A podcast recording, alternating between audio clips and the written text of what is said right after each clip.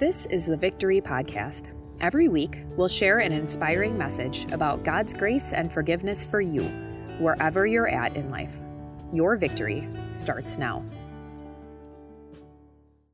On June 9, 2018, a horse, a colt by the name of Justify, crossed the finish line at the Belmont Stakes in first place, victorious to the cheers of the crowd. And, and what that meant was Justify not only won that particular horse race, but won this thing in horse racing called the Triple Crown, winning the Kentucky Derby, the Preakness, and the Belmont. It is like the highest thing. It is like the best thing that can happen to a horse in horse racing. Okay? Triple Crown winner. Only a few people knew the secret that Bob Baffert, the trainer of Justify, knew as they led that horse to the winner's circle at Belmont. The secret was this that Justify had won a race in California a couple months before. And by winning that race, was qualified to be in the Kentucky Derby in the first place. But Justify had actually tested positive for a performance enhancing drug.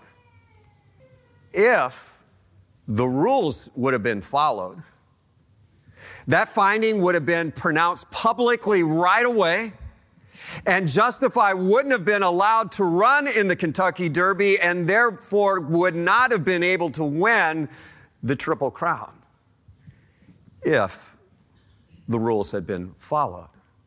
But the California Horse Racing Board waited for about a month to confirm those results. And in that time, Justify had run in the Kentucky Derby and had won the race. And then when they confirmed those results, it was really all behind the scenes. Nothing was really made public about it at all. In fact, they got together and they said, you know what, let's, uh, let's not say anything about this. And from here on out, if any horse tests positive for this performance enhancing drug, uh, we'll just kind of not put so much weight on that. Okay? This is all according to a review in, in the New York Times. And, and so what happened then is, is Justify wins the Triple Crown. And so what that means is that Justify is a very, very expensive commodity. Okay? Justify's breeding rights were sold for 60 million dollars.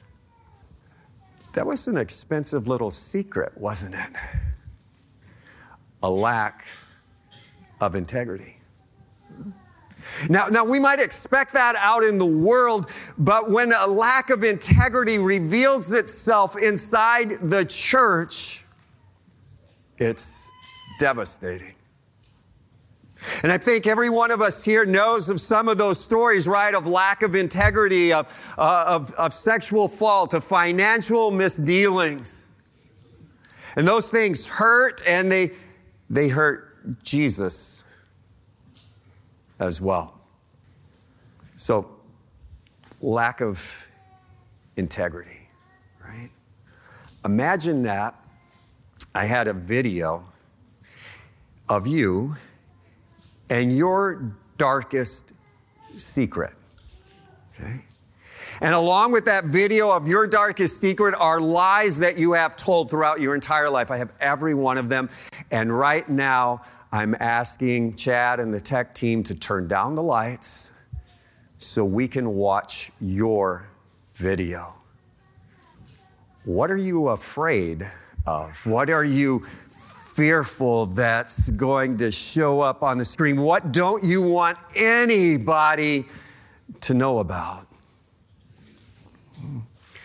See, with that in mind, what I'm saying, right, is that inside each of us, there is a, a lack of integrity that we want to hide to, that we're embarrassed about as well. Integrity. A lot of different thoughts going on with integrity, but what I'm just going to, you know, present to you today is we're just going to look at integrity this way, doing the right thing at the right time for the right reason all of the time. Okay? So always doing the right thing, always at the right time, always for the right reason. Why all this talk about integrity this morning? Because as, as Pastor Ben mentioned, we're going to begin, we're beginning a new series called Start with Jesus. And in this series, what we're going to do is we're going to set aside those things that people think are, are Christian, the traditions, the customs, the rules, and just start with Jesus. And as we do so, what we're going to see as we start with Jesus, we're going to see integrity, what it looks like, and what it costs. So imagine we're about 45 minutes from now, you are at home. And as you get home, there are people all over the place outside of your home and it's noisy and there's a lot of commotion. And in fact, as you try to make your way into your home, there are people not out, only outside of your home, they're inside your home as well. While you were here worshiping, someone went off and turned your home into a farmer's market. Right? Now, I know that some of you like farmer's market, but I'm kind of thinking that if your home got turned into a farmer's market and you didn't even know anything about it, you wouldn't be all that keen, especially when you make your way in through all the crowds and there's, there's stains on your carpet that weren't there before. There, there's scruff places on your flooring, you know, and in the, in the farmer's market that's in your house, there's bickering and bartering, there's selling going on. And in the farmer's market in your house, the poor are being ripped off under your roof. As you walk in, it's dirty. Trash is, is overflowed. The trash cans, it's, it's on the floor and everything. And, and you know what? Uh, people don't even recognize you. They don't even acknowledge you. They don't care that it's your home. How would you feel about that? Huh? Well, I know that that, that story kind of sounds ludicrous and everything, but I want you to know that it, it really happened uh, and to share the account of that happening to you. It's found in a book of the Bible, a book called John. And in this book of John in the Bible, really what it's all about is the personal life of Jesus. So here it is. When it was almost time for the Jewish Passover, Jesus went up to Jerusalem. In the temple courts, he found people selling cattle, sheep, and doves, and others sitting at tables exchanging money. So he made a whip out of cords and drove all from the temple courts, both sheep and cattle. He scattered the coins of the money changers and overturned their tables. To those who sold doves, he said, Get these out of here. Stop turning my father's house into a market. His disciples remembered that it is written, Zeal for your house will consume me. Now, while he was in Jerusalem at the Passover festival, many people saw the signs he was performing and believed in his name. But Jesus would not entrust himself to them, for he knew all people. He did not need test- any testimony about mankind, for he knew what was in each person. So here's what's going on, right? There, there's this huge, major, big celebration called the Passover. It's a big worship time, a time where the people were celebrating their freedom from slavery as they look back on their Independence Day and everything. And a part of this Passover celebration, of course, was worship of God. Okay? And part of this Passover celebration then and in the Old Testament, people would worship God by offering sacrifices like of a, a bull or a lamb and things like that. And because it was worship, these animals that were offered to God in sacrifice needed to be what the scriptures call unblemished. Uh, they needed to be, they needed to be perfect. This was worship of God. You don't bring secondhand stuff to God for worship. Okay, and so as, as people were coming to, to worship, to you know, celebrate this Passover, maybe from distances, they would bring their animals with them. And maybe along the way, those, those animals would maybe sprain their ankle or something like that, or get hurt, get scratched. They're no longer spotless. They're no longer without blemish. And, and you see at the temple, they had guys that checked on that kind of thing. Okay, and so uh, if the, the animal came, was there, and it wasn't clean, it wasn't good. Uh, these people would tell them, you know, it, it, you can't use that. It is, is not worthy of worship. Uh, but here's the thing those same guys that were determining whether the animals were good enough for worship or not, they had a little side deal going on. Okay? And, so off to the side, they had these animals that were theirs that they would sell to you if your animal wasn't so good. Okay? And so some of the times the animal would come in and the people go, well, it's really not that good, but I've got one over here for you. You can buy it there. They were padding their pockets.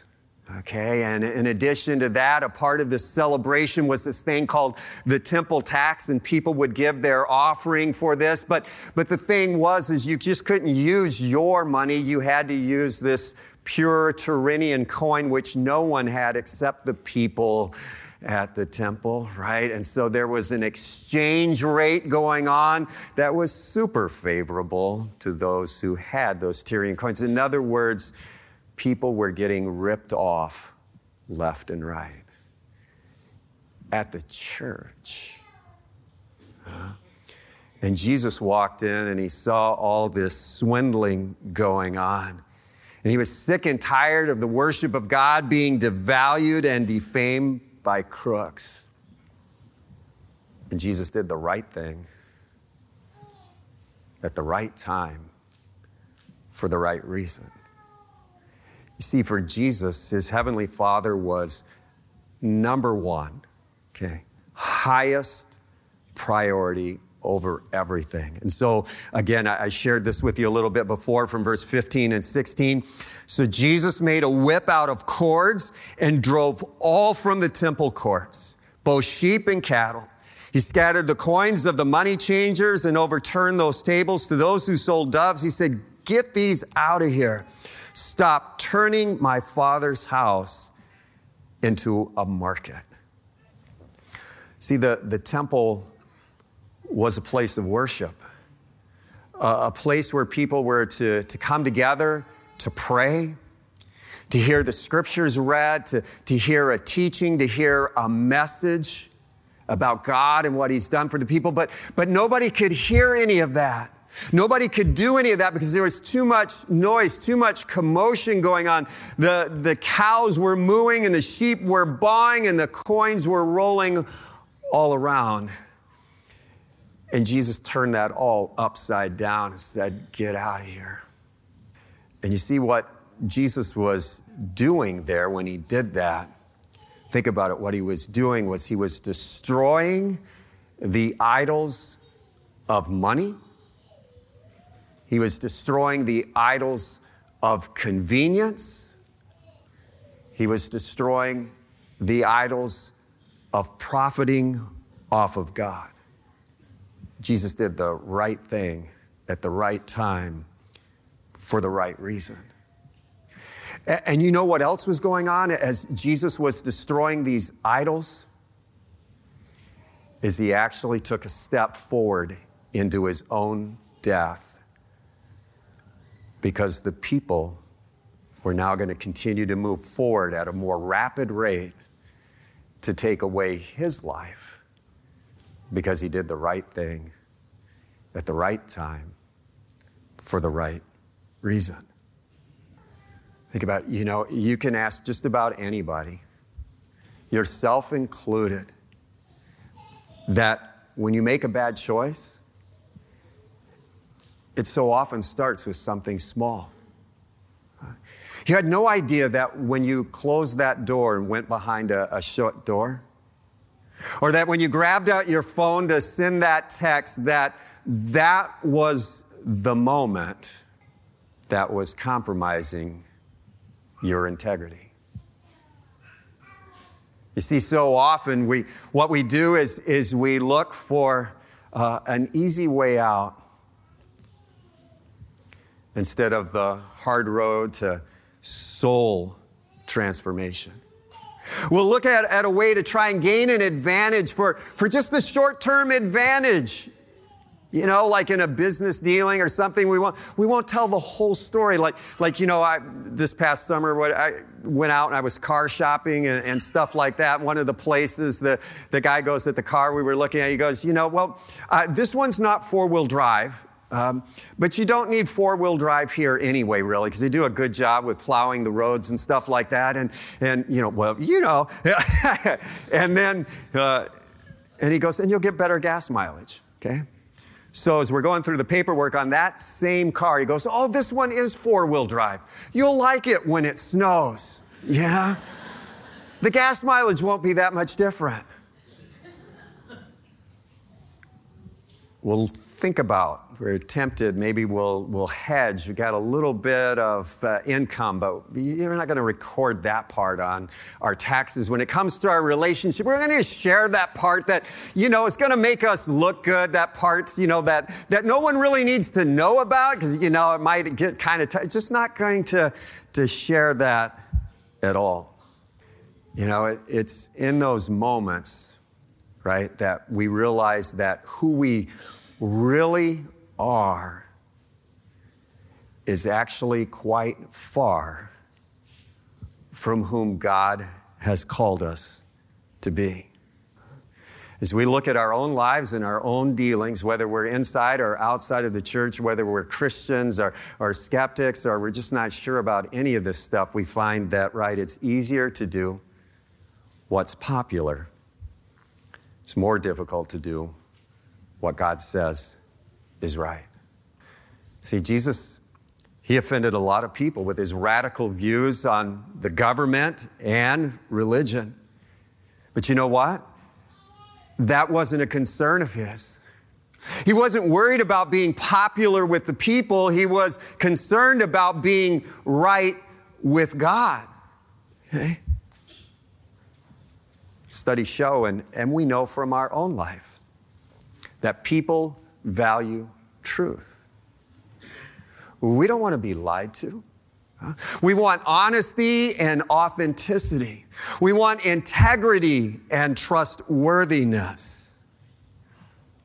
What people are looking for inside and outside of the church is substance, not a lie, conviction, not a compromise what people are really looking for is integrity. I want you to know that no one has the integrity of Jesus. See, as we gather here the, this morning, and, and maybe some of us, you know, we have these questions on the inside of the church. Maybe some of us are, are here and we're just kind of, we've got our doubts or we're skeptical or we're, we're pretty sure this isn't true and stuff like that. What, what people want to know is, is what is Christianity for? I, I see all these things you guys are against. What are you for? People want to know that they can ask questions without predetermined answers.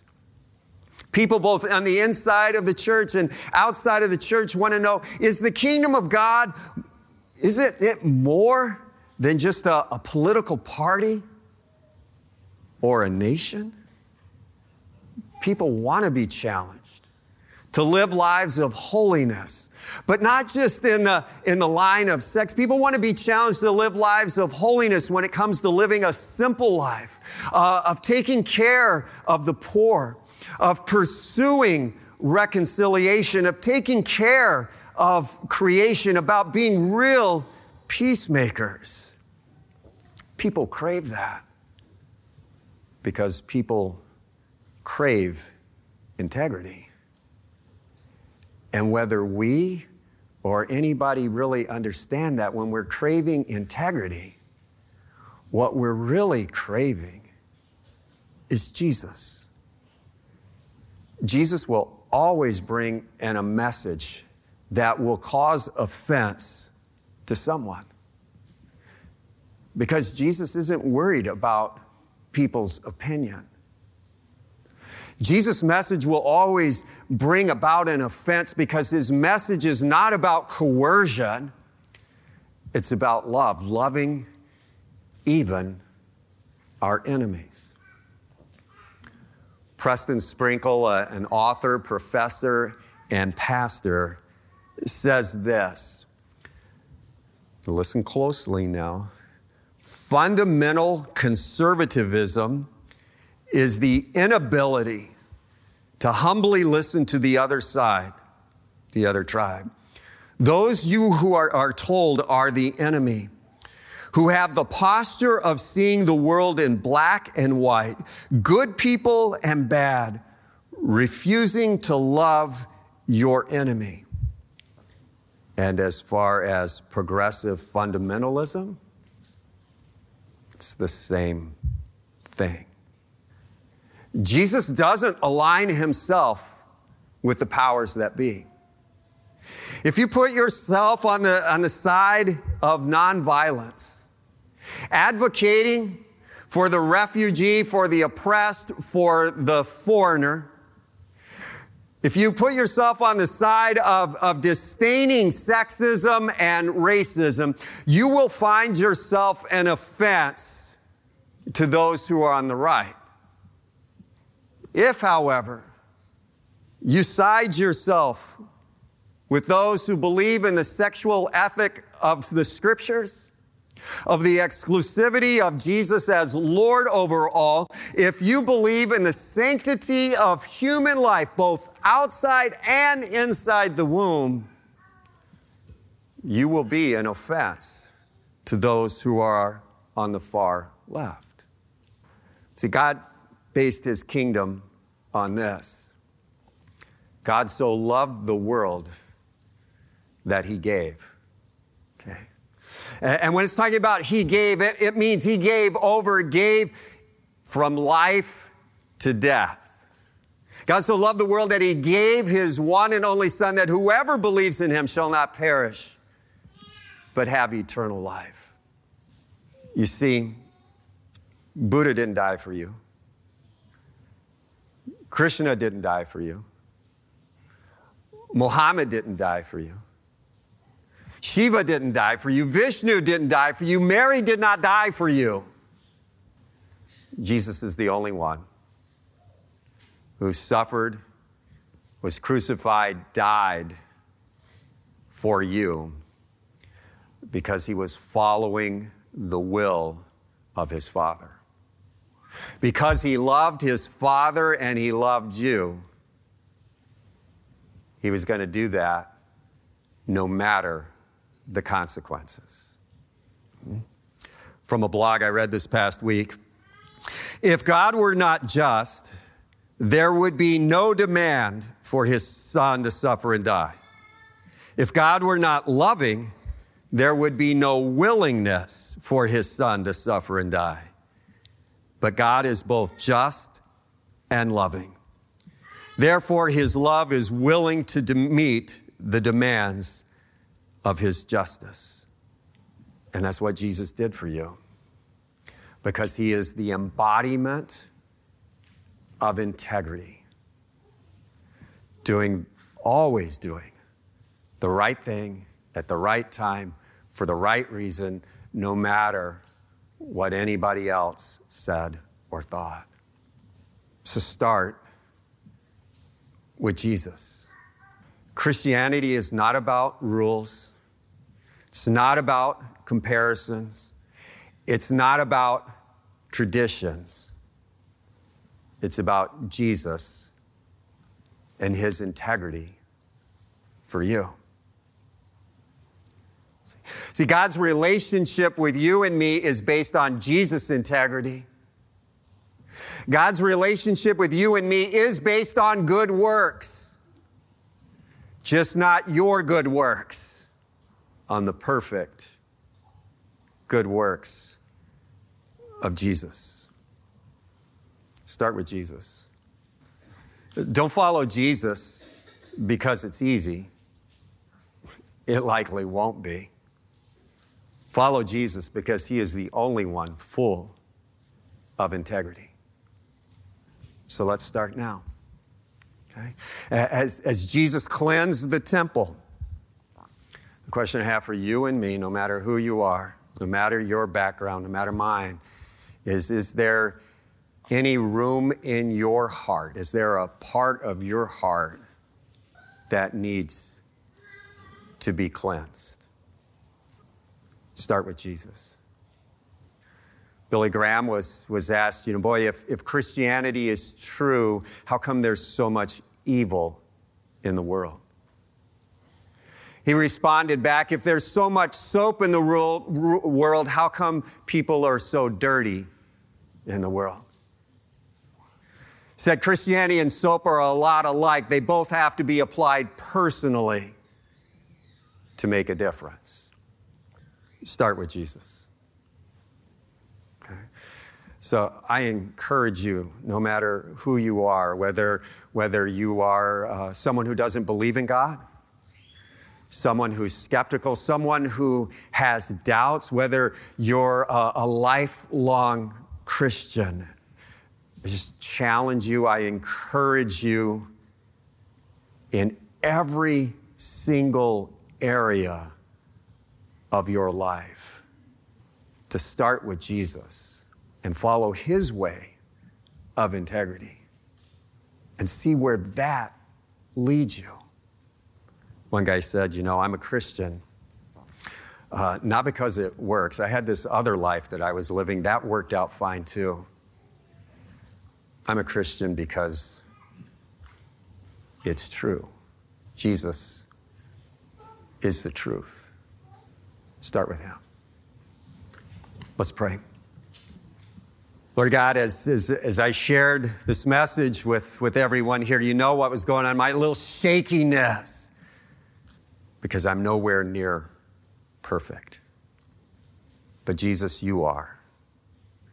I ask that you would lead each and every one of us here this morning, each and every one watching online, worshiping online, each and every one that would run across this message in the archive, that we would focus in on you, Jesus, and follow you and your integrity and just see. Just try it out and see where that leads us. In your name, Jesus, we pray. Amen. Thanks for listening to the Victory Podcast, brought to you by Victory of the Lamb in Franklin, Wisconsin. For video sermon archives, more information about us, and to let us know how we can meet you where you're at, go to victoryofthelamb.com.